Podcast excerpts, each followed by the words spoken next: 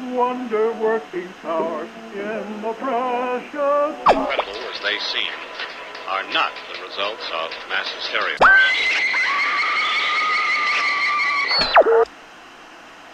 You may wish to adjust the dial.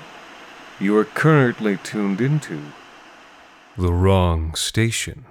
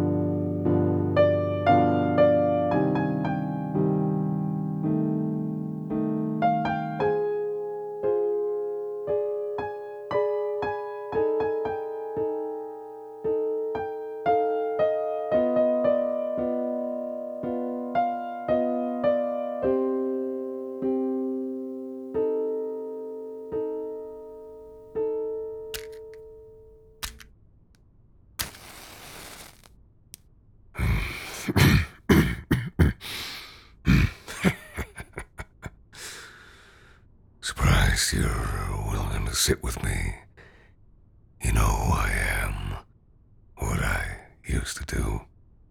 People around here, thems know, uh, they don't take too kindly to it. Not that they say to my face, but uh, I suppose you can take care of yourself. And if you want to have a drink with me, uh, just fucking sit there. Uh, I won't argue with you. Me, I don't mind either way. Just here to pass the time.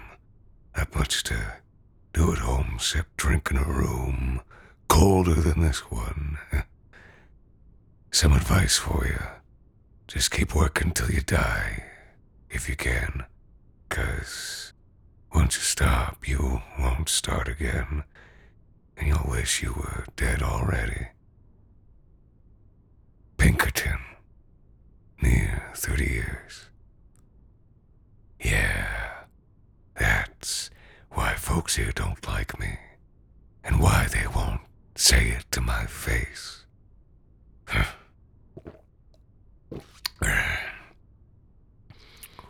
Let me tell you something. Story from a long time ago. I was born north of here, big city. Me, kid sister, my mom, my pa, who worked at the uh, iron works. It was this uh, workers' strike. People wanted to organize, get prickly about wages. No, my pa, he always said, you want more, you work more hours. And he had people to feed, so he wasn't interested in striking. He broke the line, and some people, they didn't like that. One day, in the middle of all this, I'm walking my sister home from school, not too far from the works. Uh, straight line from school to home took you right past it, in fact. So, this one day, we pass a place, and the crowd, you know, these people, they, they, they know who we are. After we've gotten a few dozen paces past, I turn my head back and see that there's these two guys following us, young fellas, and they start shouting, tell your daddy to watch out, rat bastard, a piece of shit. Well, I see how scared my sister is, so I grab her hand tight and tell her to walk faster. She does, and so do they. We run. They follow, still screaming. We start ducking around corners, but my sister's dragging her heels, and I try and think fast, but uh, I wind up thinking fast and dumb. Take us right to a dead end alleyway.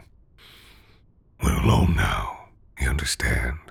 Alone with them. And I can see the blood in their eyes, mouths frothing, feel the heat coming off their skin, hear their animal breath almost slavering And me, I'm so afraid I start seeing things, fangs and claws, like they're gonna rip us apart. Oh, the things they're saying now I can't even understand. I hold my sister close and get ready for the worst. And then I hear a crack and a thud. My eyes shot open, and by that time the first guy's already splayed out on the ground with his arms and legs not sitting right, blood coming out of his right ear. I covered my sister's eyes and tried to get a handle on what was happening.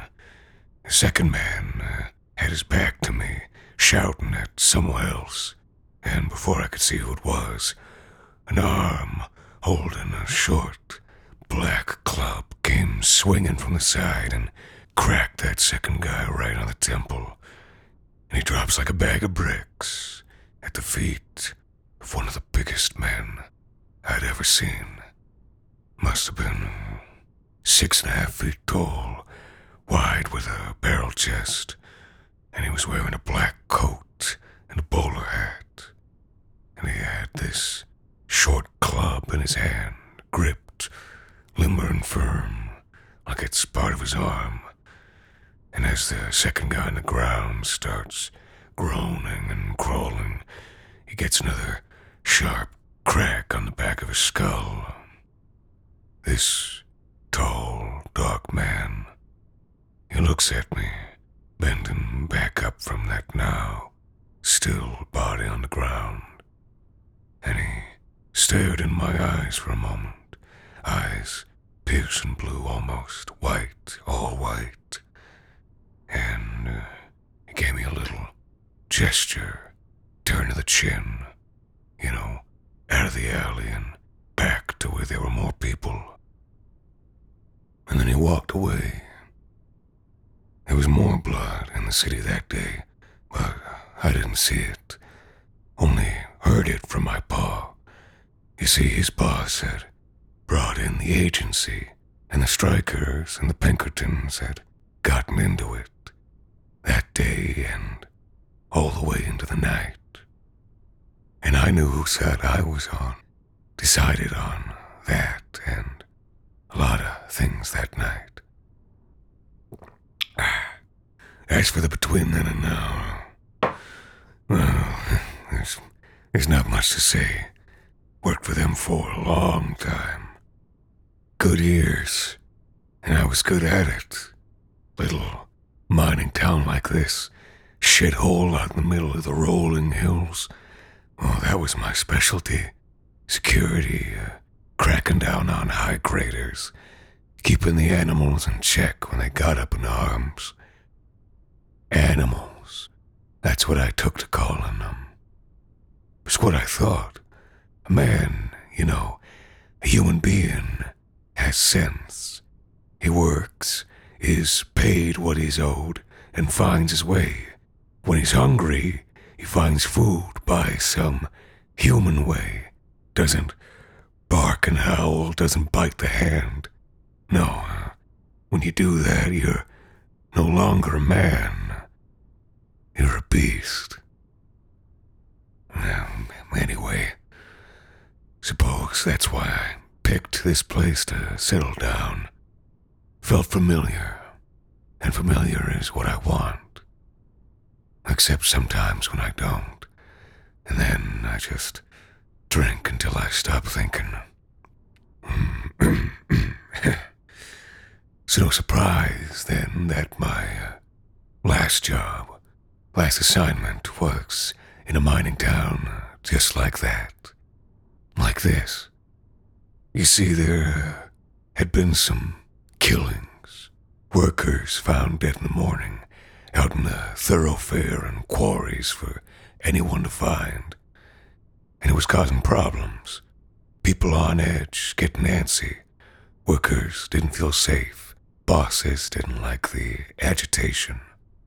And my instructions were clear.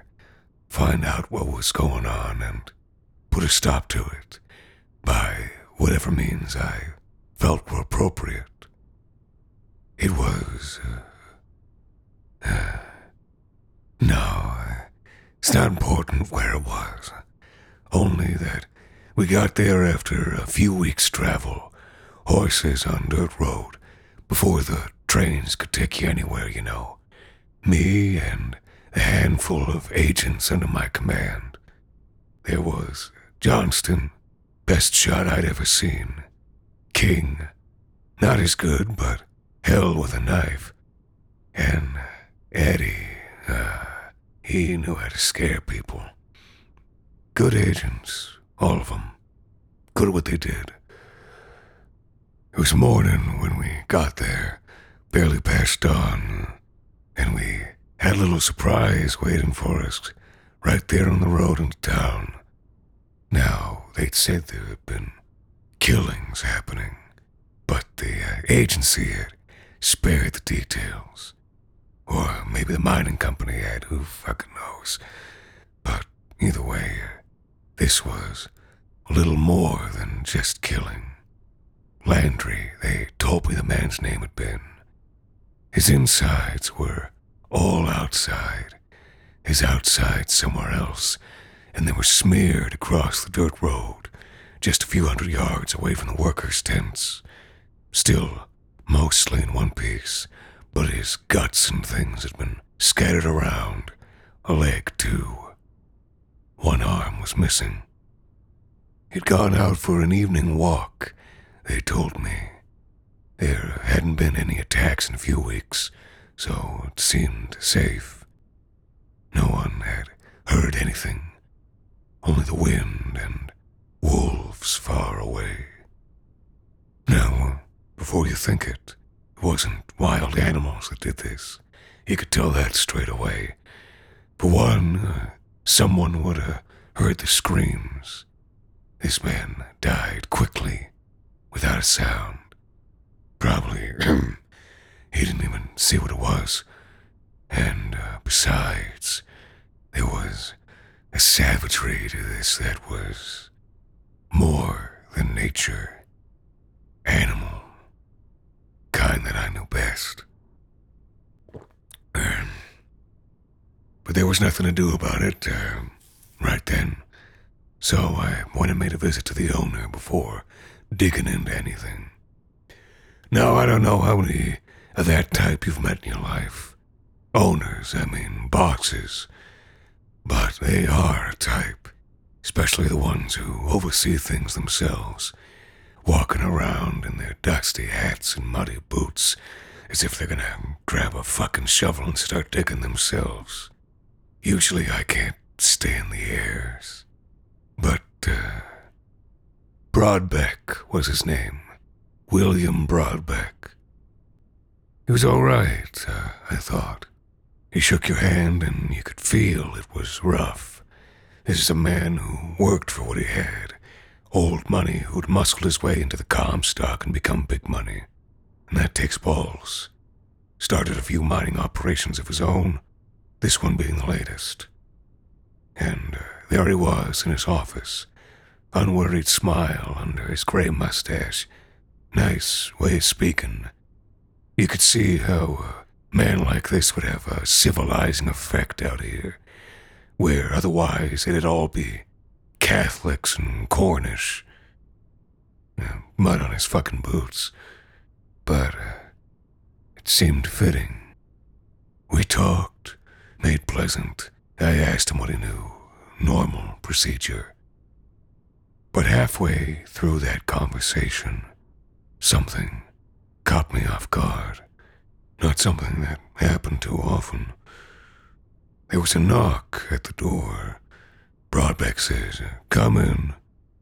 And then a huge, bulking frame I had not seen in many years walked into the room. The Pinkerton. My Pinkerton. Though I knew he wasn't with the agency anymore. I'd always wanted to meet him after I was hired. Uh, thank him what he did for me and my sister. But uh, I never did. And uh, then a few years later, I'd heard he'd gone independent to work for some high rolling client. Didn't think I'd ever see him again. And it was the last thing I was expecting here. But there he was. Hardly changed a day after close to four decades. Just as tall, all that hard muscle still bulging in the dark clothes. Only thing different was that the sideburns under his hat were now a shining shade of silver. And, uh, despite how I must have been staring, he took no note of me. All he said was, medicine, in a low grumble. Oh, yes, Broadbeck said, carefree like. I'm always forgetting. Seemed right to excuse myself then. In my experience, medicine usually meant uh, dope, and you don't want a rich man thinking you're nosing into that kind of thing. So I got up to leave, and as I passed by the door, uh, the. Well, uh, I'll just keep calling him the Pinkerton. I tried to catch his eye, see if there was any recognition that passed between us. And uh, I don't know about all that, but he did look at me for a second, with a look that said a lot of things, or nothing. Couldn't tell. well, uh, that left me with questions, like uh, how all this killing could keep happening under his nose. But, uh, you know, I didn't brood on it at the time. Simple answers. That's what you look for in that line of work. Always best, and often right. Now, there weren't too many possibilities to begin with.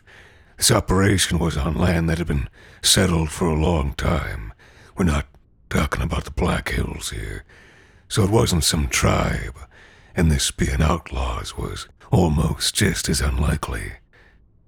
So we started doing interviews with workers, squeezing, hearing about the dead men, who their friends were, enemies, their opinions. Now, that's an important one. Opinions and enemies, those two things are a step away from each other. And uh, I wasn't seeing any obvious connection between the killings, but I was starting to smell opinions. So we started squeezing harder. You understand, uh, when a man like me asks you what you think your boss, your instinct is probably to give the right answer. It's a good instinct, but break a few toes or smash a hand with a hammer you can bring the real answer out. People didn't like Broadbeck. They thought he was greedy. Of all the fucking childish things to say. If you work in a mine, you have to accept that you might have some rocks fall on you, and the company isn't going to feed your family if that happens. That's not greedy, that's business. But some people uh, can't accept that. And in this place, I could feel there was unrest simmering under the surface. Maybe even organization. And that made things start making sense to me. Because you see, organization is just that it's people coming together. And if they don't all come together, you get a few good ones rocking the boat. Then it don't work. You get my old pa breaking a strike. That throws their organization out of sorts. You get a few miners who aren't too keen on making a mess of what they got. And maybe they get made an example of. Maybe someone makes a mess out of them. I'd seen it before. I'd lived it. Though I'd never seen it as brutal or disgusting as this. Never heard of a man getting his head ripped off and his body thrown down into the quarry to break apart from the fall. But it was only a step from what I had seen, and my gut told me the animals were capable of it. There was. Uh,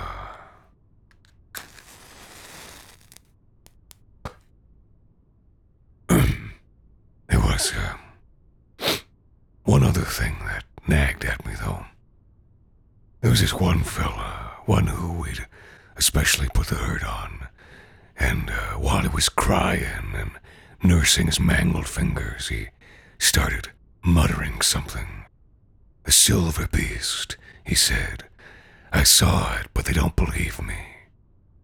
Then he just started sobbing, and Eddie kicked him out onto the street.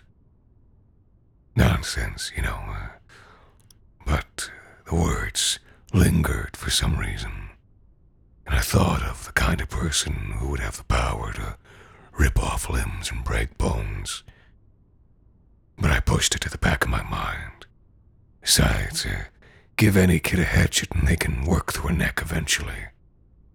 No, I had my hunch, and I made a plan. A good, simple plan. First, we needed bait. That came easy enough. Found a handful who could do it while we conducted the interviews. Eager to earn, weary of their co-workers' plight, a little more loose-lipped with us, maybe a bit unpopular with their fellows. We settled on one of them. I don't remember his name. Took a bit of convincing, but after a little chat, he came to understand just who he should be more afraid of. And uh, I told him he might even get a few dollars out of it, just to sweeten things. Plan was simple. He goes out at night, and we tail him. When whoever and however many of of 'em came out of the shadows to make an example out of him, we'd blast to hell. The first night was quiet. The four of us followed our bait, staying in the darkness of shacks and trees, wherever he took his little stroll. But uh, nothing happened. Didn't see a soul and didn't hear a sound, except for the wind and the wolves. Second night, more the same. We nudged our Guide, to stir the pot a bit during the day, get some people angry. Maybe the rabble rousers were being cautious on account of our being there. But still, no one else out and about. No, nothing that second night. Except for, uh, well, except for one thing. Around midnight, when it was, I'd just checked my watch a few minutes before, and I heard something. We all heard it. Sound of glass being smashed. Not from around where we were, or closer to the tents and worker shacks. Not down where the mine was either, but up by where the nicer buildings were, where the geologists and supervisors worked and lived, where Broadbeck's office was. I told my agents to stay put. This could have been a distraction, but still I'd go and see for myself. And uh, just like how it sounded, what I found was a broken window up on the second floor of one of those nicer buildings. Shards of glass were spread out on the dirt street, like something had come flying out of it. No light coming from inside, though.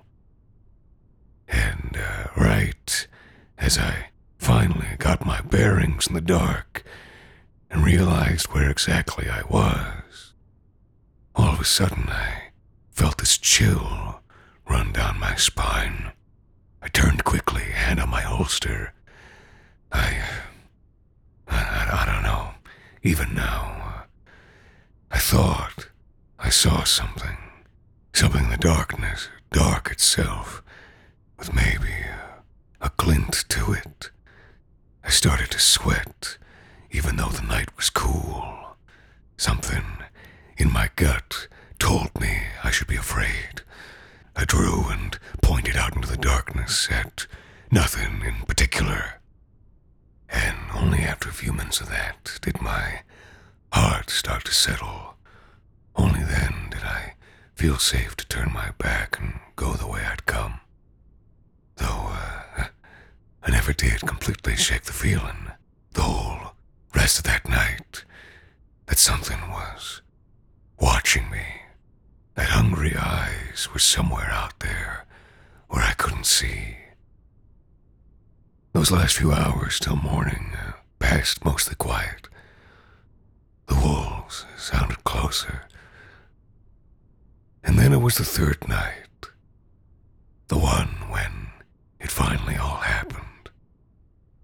The morning before, I went to take another look at that building, just out of curiosity to see if there was something I'd missed in the night. And, uh, and if it was the one I'd thought it was. Someone had cleaned up the glass on the road, and the window was boarded up. And up on the balcony, right next to it, was Broadbeck, having his morning coffee. He gave me a smile and a tip of the hat, asked how close I was to catching someone. Close, I said. Good, he said. And then his smile drooped a bit and his tone changed. Because it's not good for business. By which uh, he certainly meant if you don't do your job, it won't be good for you. And don't mind the window, he added, smiling again. My man tripped while putting out the lamp. By my man, what he meant was the Pinkerton, who'd now come out onto the balcony too, and I could see there was a bandage wrapped around his arm. And he gets this look on his face. Yeah, it's an obvious lie, one he clearly doesn't like, though it's hard to tell why exactly he don't like it. He didn't say anything, of course, 'cause he's a professional. And I didn't ask about it, 'cause, again, that's not why I was there. I just tipped my own hat and went on my way, and felt a strange and familiar shiver when I turned my back.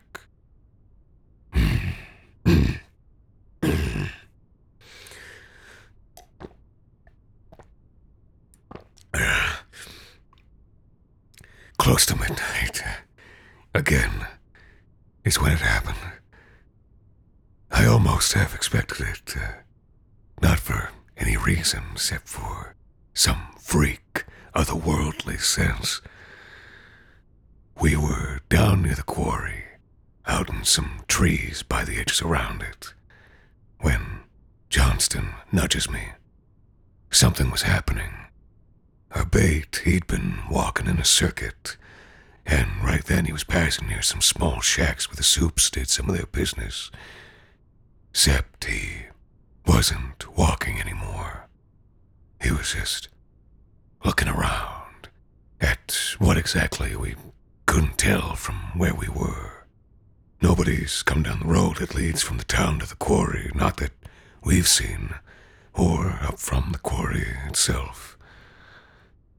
And then the wind shifts, and it carries with it a sound. And we finally realize what's got our bait frozen with fear. A grumble that turns into a growl. And that gut feeling comes on again, and I start sweating, and I feel animal eyes on me. And then another sound comes the scritch scratch of claw on wood. The bait must have realized where it was coming from first, 'cause he stops looking around, though he doesn't stop shaking. You can see his hands rattling from fifty paces off. And he just cranes his head up, up to the roof of one of those little shacks. And as we turn our eyes there, we see it too. Eyes burning in the dark with red balefire. Eyes inside of a dark shape. Something human and beastly all at once. on all fours, crawling on the rooftop, looking down at the bait, the prey, and there's a quick snarl and a flash of pearly fangs, and that's all there is before it's jumped down faster than the eye can see, and it's on top of the man. He started screaming, a scream quickly cut off into an ugly gurgle, and we ran out from the trees, and, well, I can't speak for the others now, but in that moment I. I wasn't thinking about how we'd sent that man to his death, or about how I'd been wrong with everything I'd assumed. I was only taking in this thing I was looking at as it tore through muscle and bone, as it ripped off an arm and then reared up, and its blood soaked maw started opening wide, then wider until you could see the muscles of its own jaw start to tear and hear the sinew crack and dribble blood down onto the patchy hair on its chest until its mouth was nearly a, a flat hole and it was shoving that arm down into its gullet without even chewing. And all I thought right then was that this thing needed to be killed. Johnston shot first, and he shot wide. I guess talent don't mean a thing when your hand is trembling with primal fear. The beast looked up from its dinner, shoving the rest of that morsel down into itself, and then let out a roar that sent red spit flying. The others stuttered in their advance, but I kept moving forward and got close enough to take a shot of my own. And I guess, uh, well, my aim was true, but I guess my hand was too slow. I drew my gun on the beast and shot it right where it was, but it moved faster than my eyes could see, and my bullet just smacked into that dead man's messy corpse with a wet thud. And all of a sudden, I hear another wet sound, and I looked over to my left, just in time to see what had happened to Johnston. The creature standing over him, and Johnston just looking down at the straight gash in his own belly and his guts down in the dirt. In the next few moments, it was all just chaos and blood and fucking confusion. Johnston goes down to his knees, never to come back up, and next thing the beast jumps onto King. Eddie and me draw up, but King and it are, are so tangled up we don't, we don't know what we're aiming at. And then the world goes calm for, for just a second. Calm, only in the sense that you can get a picture of things. I don't know how he managed it, but King had somehow gotten his knife into that thing's left paw, pinning it to the ground like Christ's hand on the cross. It howls in anger, such a wrathful devil sound that it stops my heart beating. King tries to crawl away backwards on his back and elbows, but the beast's other too long, almost human arm comes reaching down and gets a hold of King by his face, and you can see the ripple and effort as it presses down hard, and King's head just crumples into the earth like an old tin can. My survival instincts overtake my shock, and I shoot again. And this time I do hit it with a splut in the shoulder and a spurt of dark blood. And it turns with another furious snarl, and when it does, Eddie clips in the leg. It lets out another animal sound, this one more pain than rage, and stumbles back. I pull on my hammer, Eddie does too, and we get ready to send this beast to hell when I get that feeling again. That shiver comes down my spine, and I feel death staring at me. Only it wasn't coming from that beast. A beast that, now that I was properly looking at it, wasn't as tall or wide as I might have secretly expected it to be. Drop 'em, I hear in a low grumble that echoes out through the open air, and I turn my head to see. Well, you seem smart. I'm sure you can guess.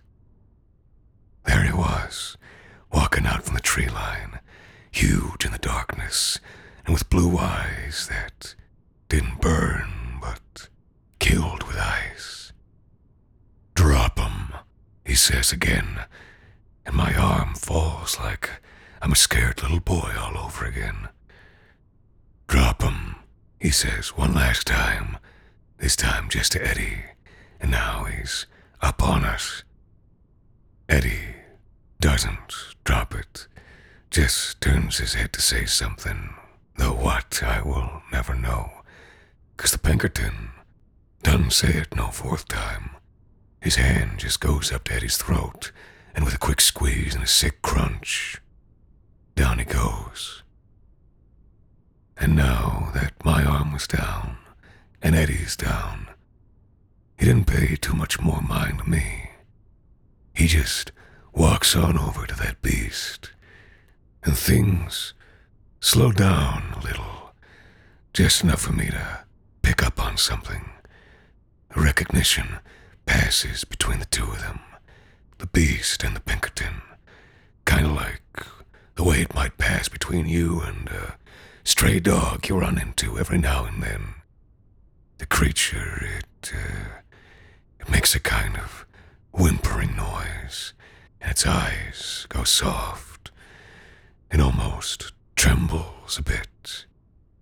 Of course, you can't ever be sure that a stray dog won't snap at you, and sure as that, the injured, bleeding beast becomes a wild animal again and takes a swipe at him with one of those long, sinewy arms that killed two of my boys faster than I can even see. And the Pinkerton, well, it's like swatting a fly.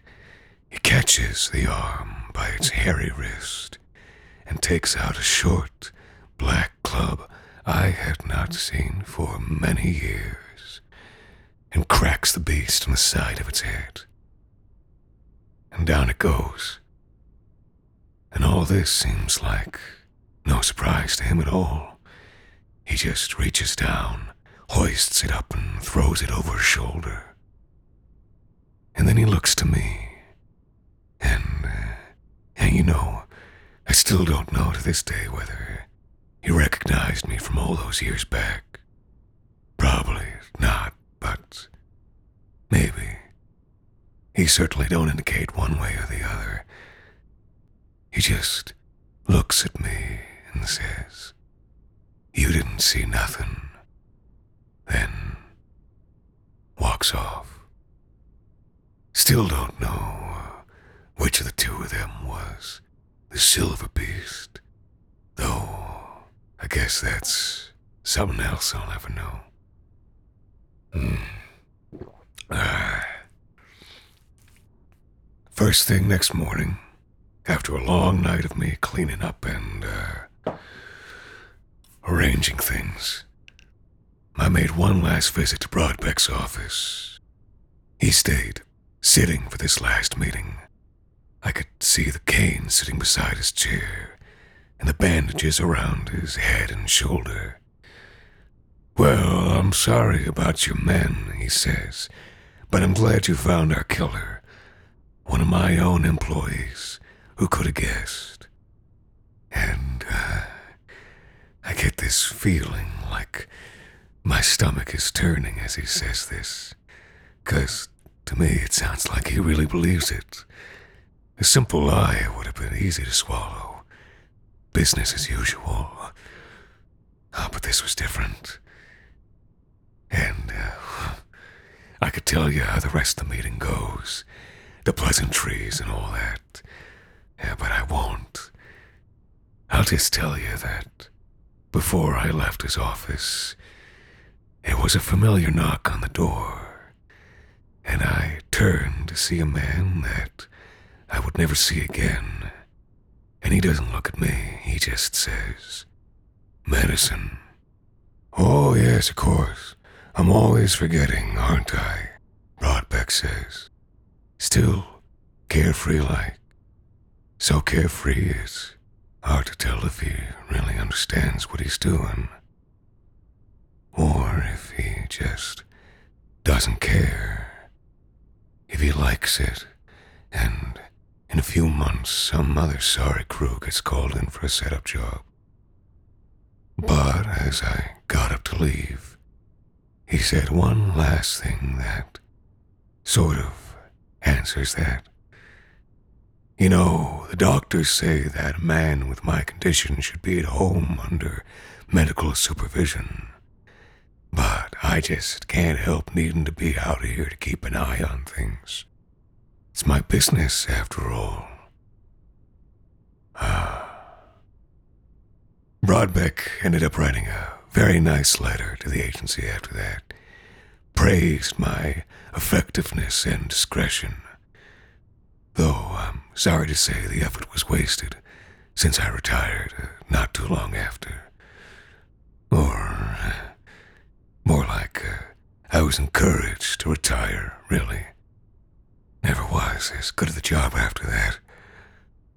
See, uh, I still believe what I believe. I, I want to. Uh, Broadbeck, he was only one man.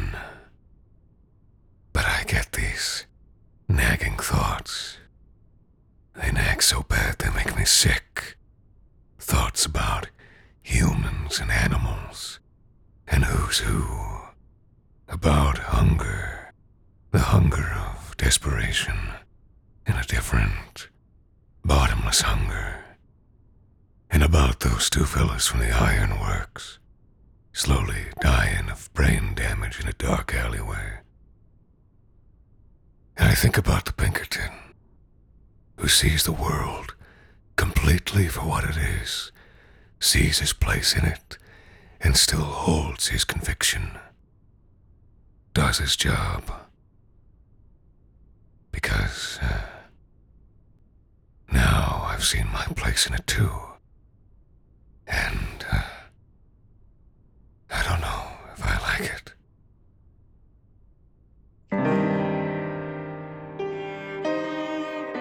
This week's episode, Pinkerton, was written and performed by Anthony Botelho. The Wrong Station is made possible with the generous support of our listeners on Patreon. Thank you to Mac Hillier, Alex, and a very special thanks to Ryan Johnston, Kyle King, and Edward for helping us keep the lights, well, off. You can also support us by leaving a rating and review on iTunes or wherever it is you listen to The Wrong Station. The Wrong Station is co produced by Alexander Saxton, Anthony Botelho, and Jacob Duarte Spiel, with music composed and performed on the piano by Ilan Citrin, and arranged for the viola and performed by Viola Schmidt. You can follow The Wrong Station on Twitter, Facebook, and Instagram, and email us at thewrongstation at gmail.com. And until next time, thank you for listening.